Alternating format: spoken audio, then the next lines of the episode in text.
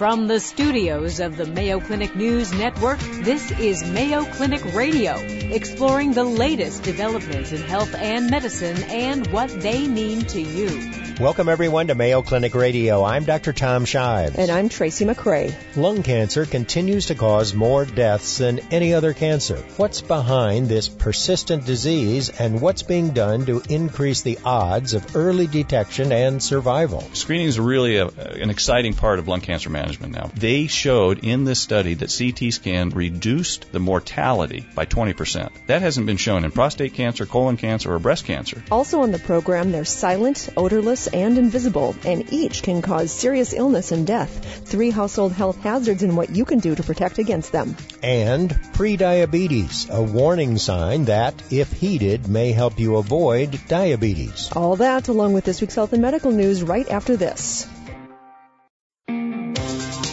Welcome back to Mayo Clinic Radio. I'm Dr. Tom Shives. And I'm Tracy McCray. According to the American Cancer Society, by the end of this year, about 225,000, that's close to a quarter of a million new cases of lung cancer will be diagnosed in this country. The ACS also estimates that about 160,000 people will die from lung cancer this year. Lung cancer continues to be the leading cause of cancer death among both men and women in the U.S.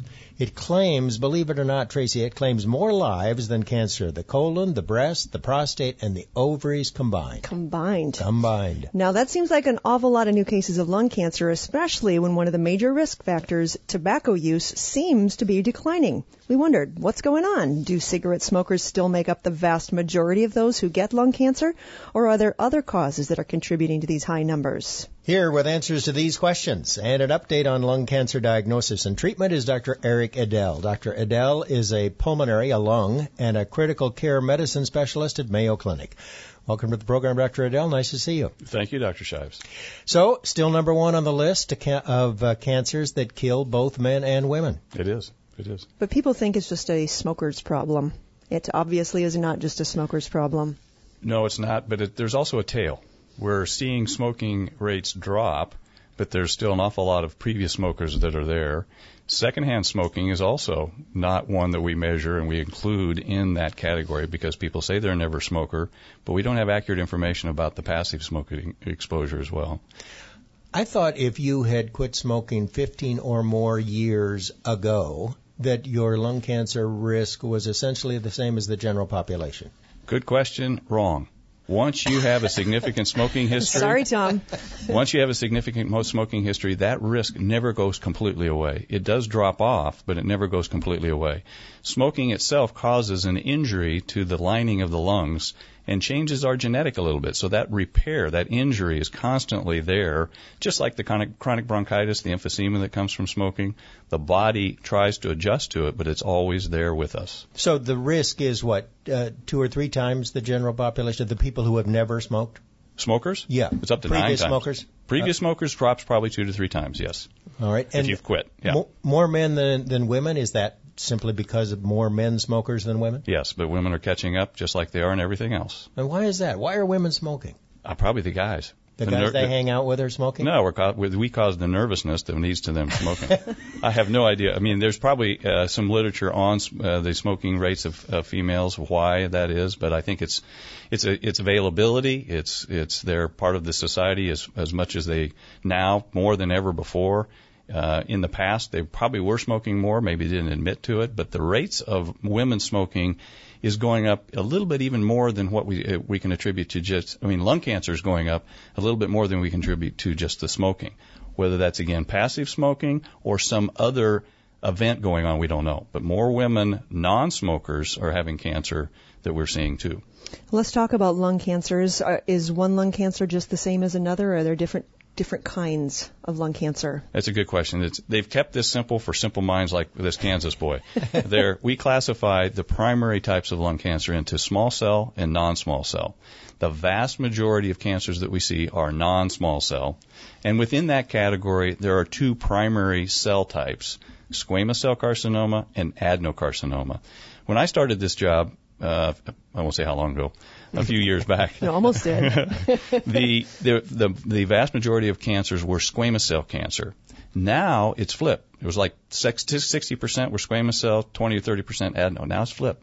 50 to 60% are adenocarcinoma and 20% or less are squamous cell carcinoma. Small cell carcinoma is also smoking related lung cancer, but it's a small portion and it's more of a systemic disease. We don't manage it with surgery. What do you mean systemic? It, by the time we diagnose small cell, we think it's throughout the, the body. It's in the lymph nodes, it's spread to the liver. We may not identify it, but we know we can't manage even a little nodule of its small cell. We still treat that with chemotherapy because we feel that it's passing throughout the body, not just localized. So small cell is, in the world of what's worse, small cell is worse than non-small cell? It depends upon the stage that we diagnose it. There's been tremendous advances for small cell in treatment options. Again, when I started, small cell, you, the average survival was measured in months. Mm-hmm. We're now measuring survival even for later stage small cell in years because of the advances in treatment. So it does make a difference what kind of cancer you have, and and you need a biopsy to figure that out. I mean, you can't tell that by the imaging, the CT or the MRI. Not only do, can we not tell by the imaging what type you have, we can't tell that you have it. One of the errors that we make is we'll get a we'll get an X-ray. Someone will say that's cancer. You might biopsy the primary lesion. They'll do a PET scan and they'll say, oh, you have cancer throughout. That needs to be biopsied as well to determine the stage. The most important thing that we can do is stage patients appropriately because that's the opportunity to not only give them the right treatment, but to also prognosticate and to help them with what they have. Tell us exactly what you mean by stage. Good question. If you look at the early, we have four stages of lung cancer. The earliest is stage one. Those are primarily managed with, all measured, by, uh, managed by surgery except small cell. Up to stage two and so, some. But that means it's just confined to the lung, nowhere else. That's right. Stage two has some peripheral lymph nodes. Stage three are lymph nodes in the middle of the chest. And stage four is outside the chest. Up to early stage three, we can still have some operation opportunities or options. Stage three, late stage three, and stage four is all managed by chemotherapy and radiation. So you mean operation options, surgical options, meaning you could potentially remove all of the disease? That's right uh, once it goes past, uh, once it gets to late State, stage three or stage, if it's in yes, your liver or your brain or right. whatever, then there's unique situations where you can have solitary spread, solitary metastasis that surgery may be an option. So just but those one, are rare. One spot. One spot, no place else. That's rare though.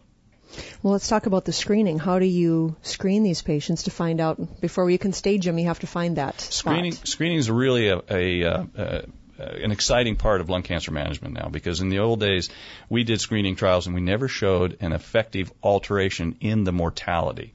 You know, you have to be careful about survival. That's based upon the time of diagnosis and how people live. But this was a randomized trial looking at CT scans compared to chest x-rays. And they showed in this study that CT scan reduced the mortality by 20%.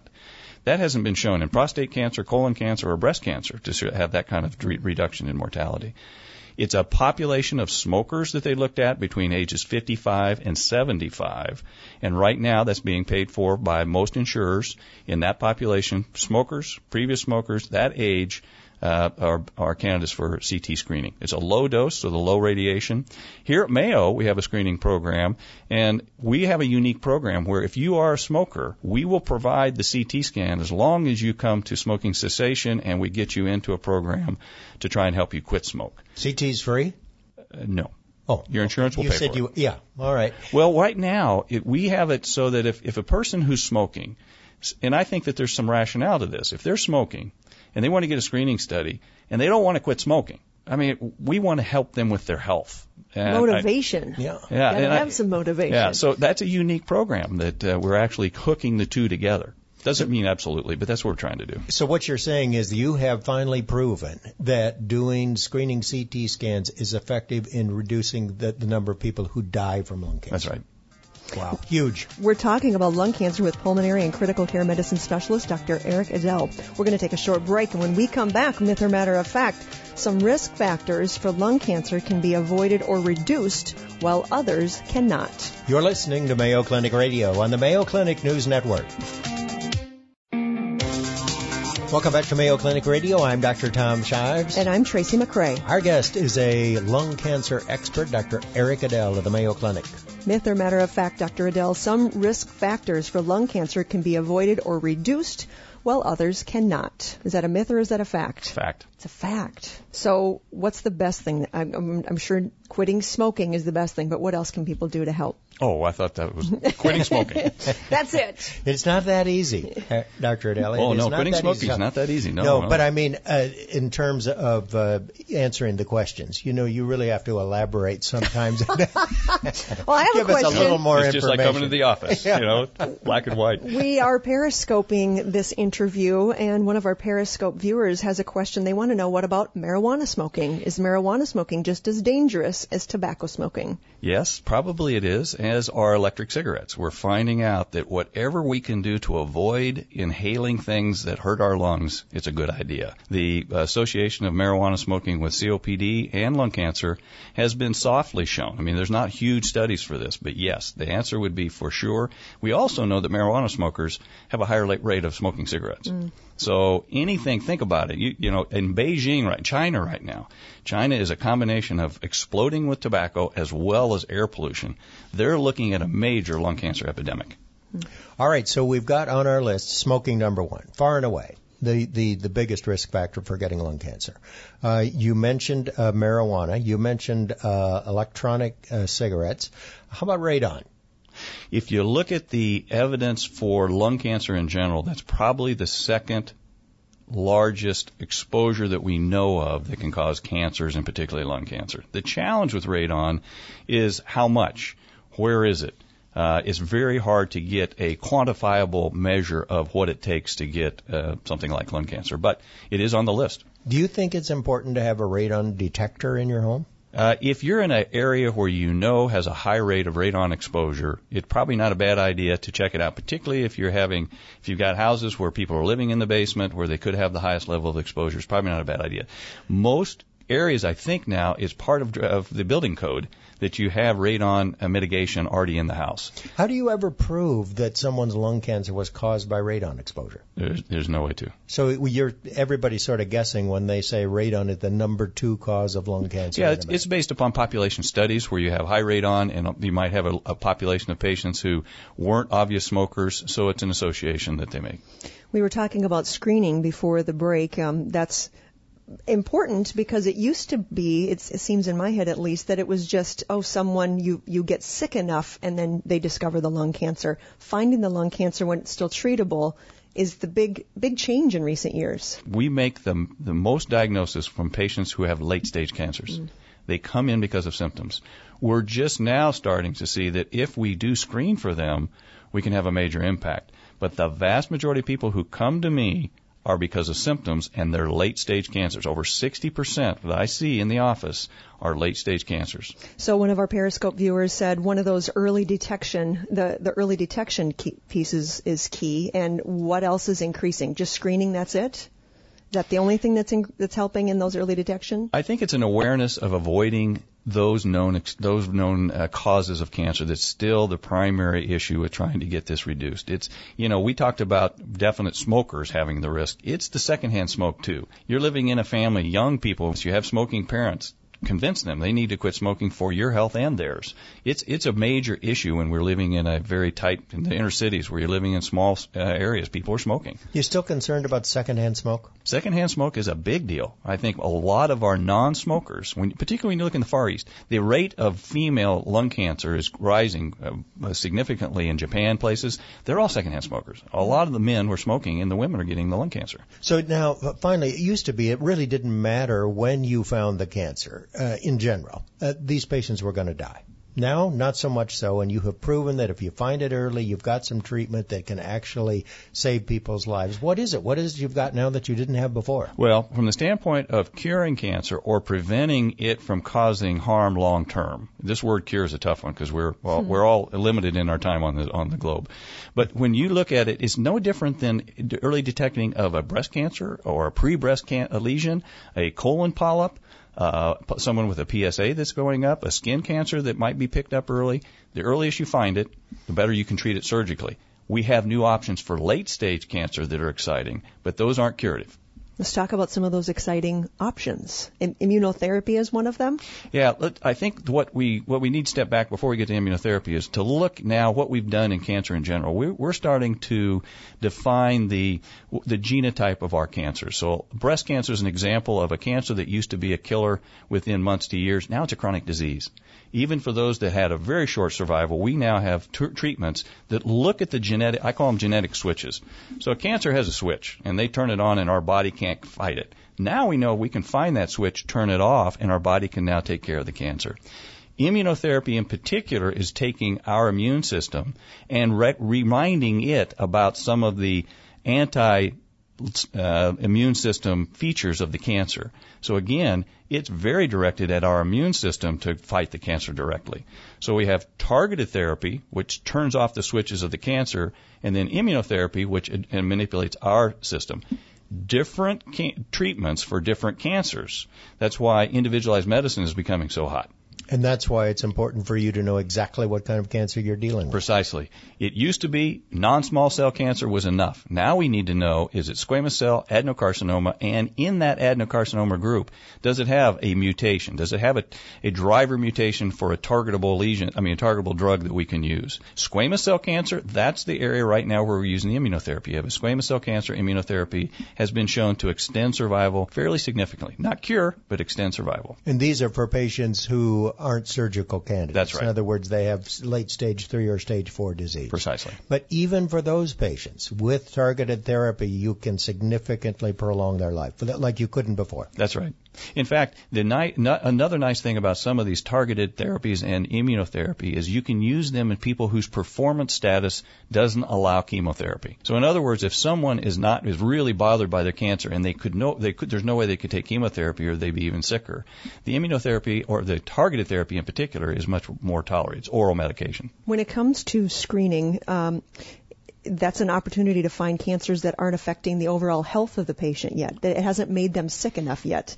So, are you finding false positives with some of those nodules? Great, is that happening? Great question. It is a significant issue, and people need to be aware of that. Everybody almost is going to have a, false, a false positive. We're going to have little shadows that we see, and we're going to have to follow them. So it's little just a nodule. Yeah, over in the, in the in the screening trial, the over 90 plus percent of the uh, CTs were abnormal. So that creates a problem for you, doesn't it? Well, I mean, you have to decide: am I going to biopsy this, or am I going yeah. to watch it? And... I need to clarify: not 90 percent are abnormal. Over 90 percent of what we found was benign.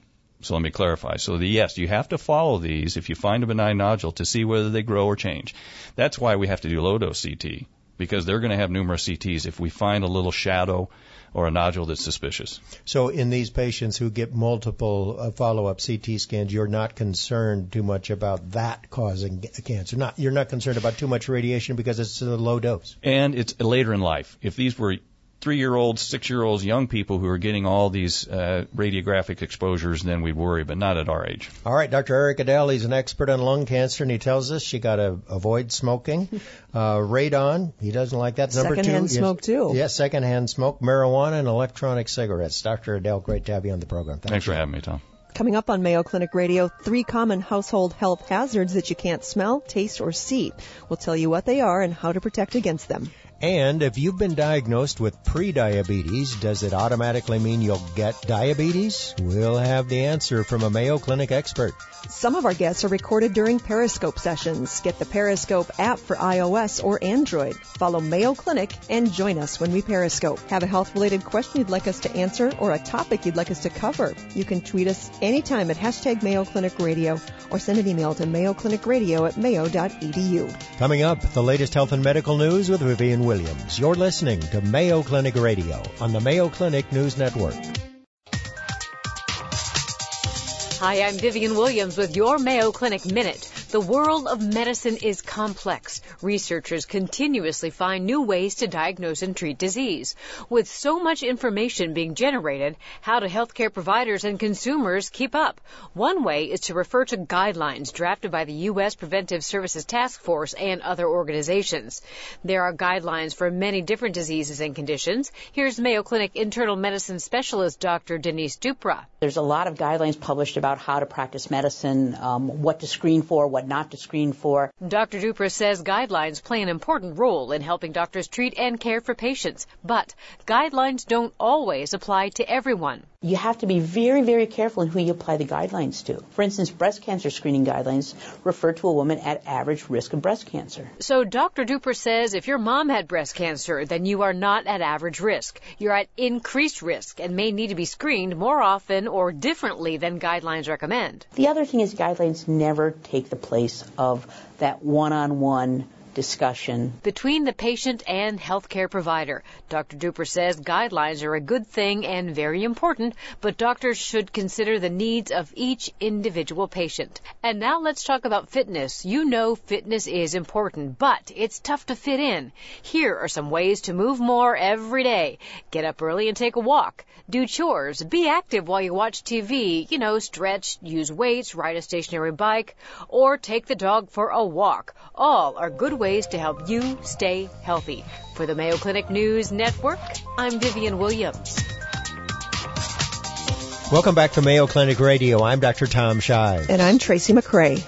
Tracy, we all want to do whatever we can to make our homes as safe as possible. Not only for us, but for our kids and maybe sometimes even our in-laws.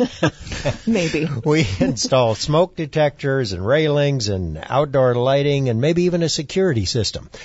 But what about protecting against things that we can't see, smell, taste, or even feel?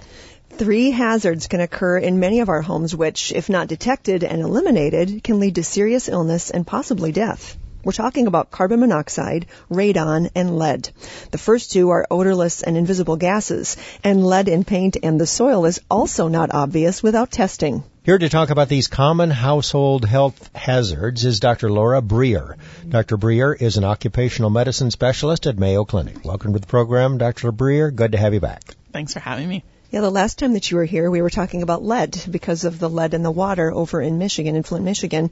And in the course of that conversation, we said, you know, there's other things that can harm you in your home that you don't even know are there, like radon and carbon monoxide. That's true. And, you know, especially radon doesn't get a lot of publicity. I think carbon monoxide is becoming um, more widespread in the news and people are talking about it more, but radon is one of those things that you don't think about until you hear about someone that's had a problem with it. Is it because it's not doesn't happen as much, or why is radon kind of falling off the map? Um, I think you know, as you said, it's colorless, it's odorless, and it's not something that um, kills people instantly. You know, we hear about carbon monoxide, someone leaving their car running in the garage, and um, tragic events where someone dies. However, radon can take many, many years for the exposures to happen and many years later before you would develop health effects like lung cancer. What are the effects? How would how how do you know if there might be too much radon in your home other than having it tested? So really the only way you would identify that there's elevated radon in your home is by testing it. Um, radon is a decay product of uranium that is present in soil and rock, and it's present in all 50 states. So, you know, nobody's nobody's immune to radon. I even have some personal experience with this. Several years ago, we were buying a home and selling a home, and when we purchased our new home, they did testing and they they found that the radon was 15, which is almost four times the EPA limit for how high radon should be. And I thought, oh, that's terrible. This family has lived in this home for 20 years and they've been exposed to this radon and they put in a mitigation system before we moved in. Then we sold our house back in Iowa. we had our house tested at the request of the buyer and that we'd lived in for greater than 10 years, and our levels were even higher oh my than gosh. the level in the home we bought. Yeah. So should everybody test their home for radon? I think they should. Mm-hmm. I think they should. You know, I think that the main risk of health effects from radon is lung cancer, and every year over 20,000 people die from lung cancer that's attributed to radon exposure. Is that right? Because so, it's supposedly the second leading cause of, of, cancer of the lung after smoking. Right? After smoking, and it's a higher risk than secondhand smoke, which gets a lot of publicity. Really? So we ought to be worried about it. We ought to be worried about it. And- I actually looked uh, at the EPA website before I came and talked today, and the number of deaths per year is higher than the number of deaths from drunk driving. Gosh. All Yeah. right. So everybody's going to get their homes tested after they hear this. Hopefully. How hopefully. often should you repeat that test? Is it every 10 years or what? Just test it once and you're clear. Um, it depends on if you find radon in your house or if you don't. So if you do find radon, you can put in a radon mitigation system and they essentially depressurize the bottom of your house. So it creates a way for the radon to get out and those radon mitigation systems actually have something on the side that you can see that you can tell if it's working or not. And is this a test that I can do or do I have to hire somebody to come and do it? You can do both. So, you know, like most tests, you can go to Home Depot or Lowe's and pick up a test and administer it yourself. You can also purchase very inexpensive tests. There's a national radon program and you can purchase tests for $15 to perform in your house and then send them off to a trusted laboratory and get the results that way. That's what I would do if I were testing again. Let's move over to carbon monoxide. Yep. How do you know if there's carbon monoxide in your home? Really, the only way to know if there's carbon monoxide in your home is by having a carbon monoxide detector, which will go off much like a fire alarm if the if it senses elevated levels of carbon monoxide. Um, so typically, it's recommended that you have a carbon monoxide detector on each floor of your home and within 10 feet of any bedrooms. Um, because when you're sleeping, you wouldn't necessarily notice symptoms that could be related to carbon monoxide, like nausea or lightheadedness, um, symptoms that a lot of us would attribute to something else anyway. Does every member of the family, anybody that's living there, gets those symptoms, or is it kind of individuals succumb a little differently? Not necessarily. Um, I think it's individual. It depends on your exposure. You know, if it's if the source of carbon monoxide is from a furnace that's leaking and not operating properly, and I might have symptoms, whereas my husband would not. Other things can contribute, like age. For example, babies and infants are more susceptible to the effects of carbon monoxide than adults are, which is very dangerous because they can't speak up and say, hey, I don't feel good. Um, what are uh, s- some risk factors? What if you had an old furnace? Might be one. Uh, is it re- reason to check your carbon monoxide? What else in the home could cause an elevated level? So, so many things in the home that almost every home has can cause an elevated level. Fireplaces, if they aren't vented properly, or if there's something partially blocking the um, flue, can increase levels of carbon monoxide. Gas stoves can cause increased levels of carbon monoxide, which is why it's recommended that if your heat goes out, you don't heat your house by turning on your oven and opening the door. Anything really that causes combustion in the house, like a gas space heater, a wood burning fireplace. So it's so prevalent that it's really recommended that every household have carbon monoxide detectors. I'm a little foggy on exactly what happens, but it, it has something to do with the oxygen carrying capacity of hemoglobin, right? Yes. And the, and the carbon monoxide binds to the to the uh, hemoglobin and, and it and knocks the oxygen off, so your tissues don't get oxygenated. Is that what happens? Pretty much. Pretty yep. close. Huh? Oh, pretty good job. for a Good surgeon. job with that. Good job with that. Well, it is serious, and it always seems to happen in the winter. There's some tragic case of somebody who their furnace goes out, and then all of these steps, like you just mentioned, they start using some gas space heaters, and um, it can happen sooner than you know because there's no symptoms. Absolutely. Absolutely. Very good. All right, let's finish up talking about lead. I've heard so many people, politicians, just this morning on the radio saying we have to get lead pipes out of some of these buildings, and I thought, I'm not sure that's quite right. Is that right? If you've got the coating on the lead pipes, it doesn't matter. Is that right?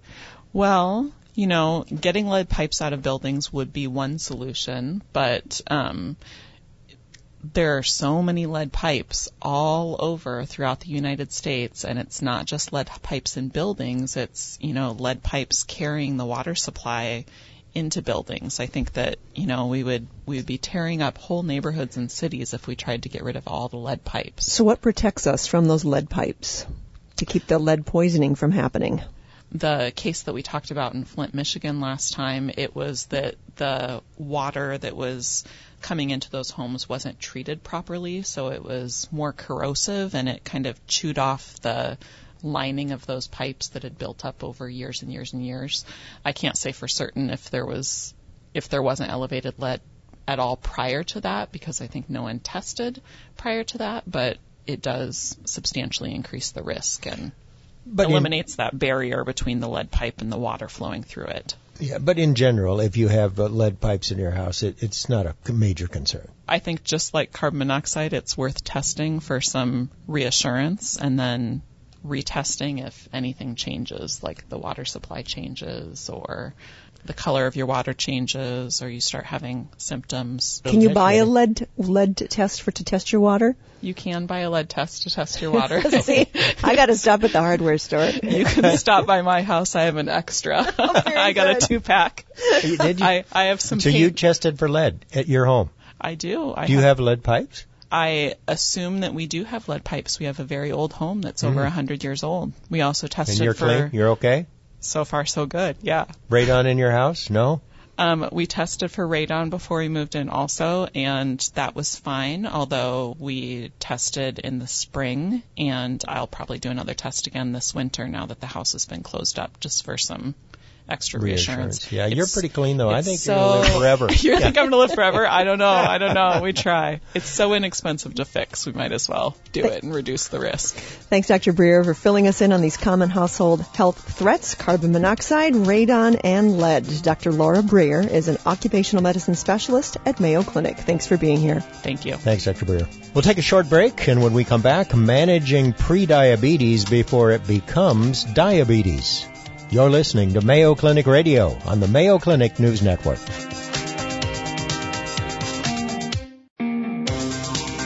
Welcome back to Mayo Clinic Radio. I'm Dr. Tom Shives. And I'm Tracy McCray. There are, it is estimated, 86 million, that's almost 90 million people in this country who have prediabetes. And 90% of the people who have prediabetes don't know it. The AMA, the CDC, the American Diabetes Association, and then the Ad Council are all teaming up to urge Americans who have prediabetes risk factors to get tested. But what are those risk factors? And just what is prediabetes? And if you have prediabetes, does it automatically mean that you'll get diabetes? Here to answer those and other questions about prediabetes is Dr. Robert Rizza. Dr. Rizza is an endocrinologist, a diabetes expert, and former president of the American Diabetic Association. Welcome back to the program, Dr. Rizza. Thanks, Good to Tom. have you. Thanks, Tom. So, prediabetes, it means that you don't really have it yet, but you're set up to get it. Is that about right? Well, it, it is about right, but of course, Tom, it always comes down to a definition of, of diabetes.